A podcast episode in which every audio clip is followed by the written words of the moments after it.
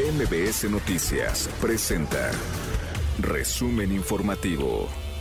Intelite reporta la cobertura mediática de los temas del día. 1.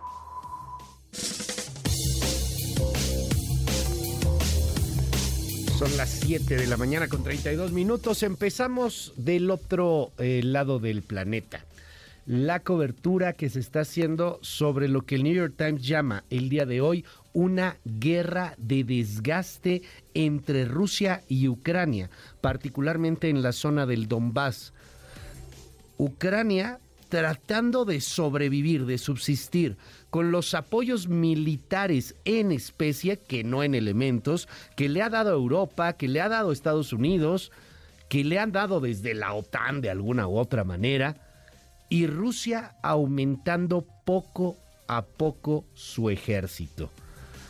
Estamos frente a una guerra de desgaste que podría alargarse varios años, ni, ni, siquiera meses, sino ya varios años. Una guerra de guerrillas en donde evidentemente, señala hoy el New York Times, el objetivo de Vladimir Putin sería apropiarse de Ucrania entera y el objetivo de Ucrania pues es no ceder ni una pizca, por lo cual una posible salida diplomática pues está fuera de, de la discusión. ¿Cuál sería esa posible salida diplomática? Bueno, en la zona del Donbass, que es la zona que está pegada a Rusia, podría cederse, porque además ahí hay muchos nacionalistas rusos, podría cederse hacia eh, eh, Rusia, que se lo quede Vladimir Putin, que se lo queden los rusos, como se quedaron Crimea, y que la zona ya digamos un poco más eh, hacia el occidente, hacia el norte, donde está Kiev, donde está la capital, que es mucho más europea, pues la dejen en paz. Pero los ánimos están tan caldeados, las muertes están ahí. Lo que ha estado sucediendo, por ejemplo, con el genocidio de Busha. ¿Qué fue eso? Una ciudad en Ucrania en la cual llegaron soldados rusos y violaron a mujeres frente a sus familias, frente a sus hijos, mataron a los ancianos, los tuvieron secuestrados a familiares. O sea, esos ya son crímenes de guerra, crímenes de lesa humanidad. Y del otro lado, Rusia también está acusando a Ucrania de haber provocado varios crímenes. Uno de ellos, la muerte de una activista, hija de uno de los mayores nacionalistas rusos, quienes dicen es el ideólogo de Vladimir Putin.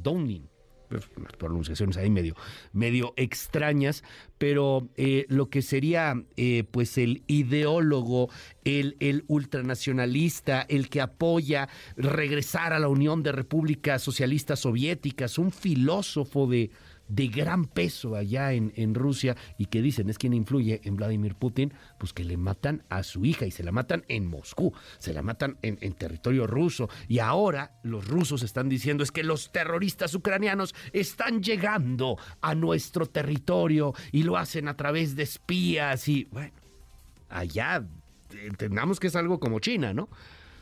Tienen ya otro discurso, están también aislados del mundo. El mundo ha aislado a Rusia y Rusia se ha aislado del mundo. Ok, no tengo McDonald's, pero tengo una cosa parecida. Y utilizo las instalaciones que eran de McDonald's y le pongo mi marca. No tengo Starbucks, pero le pongo Star Coffee. Ah, no me dejas ver las series de los Estados Unidos porque no tengo Netflix y no tengo... Ah, piratería abierta, ¿eh? se puede, se vale.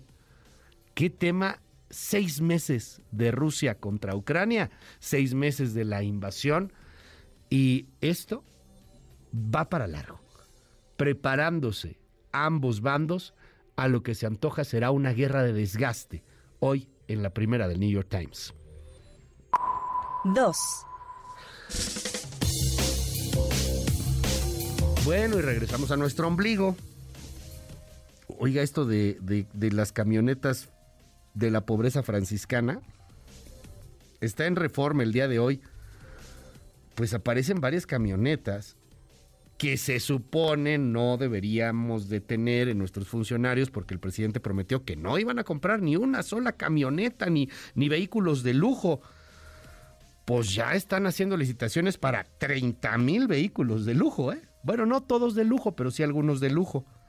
Algunas unidades eh, sub Sports Utility Vehicle o el vehículo utilitario deportivo para siete pasajeros como Suburban, una Taoe, un Cherokee Explorer, la Mazda X9, este, que, que podrían estar ahí para los altos funcionarios.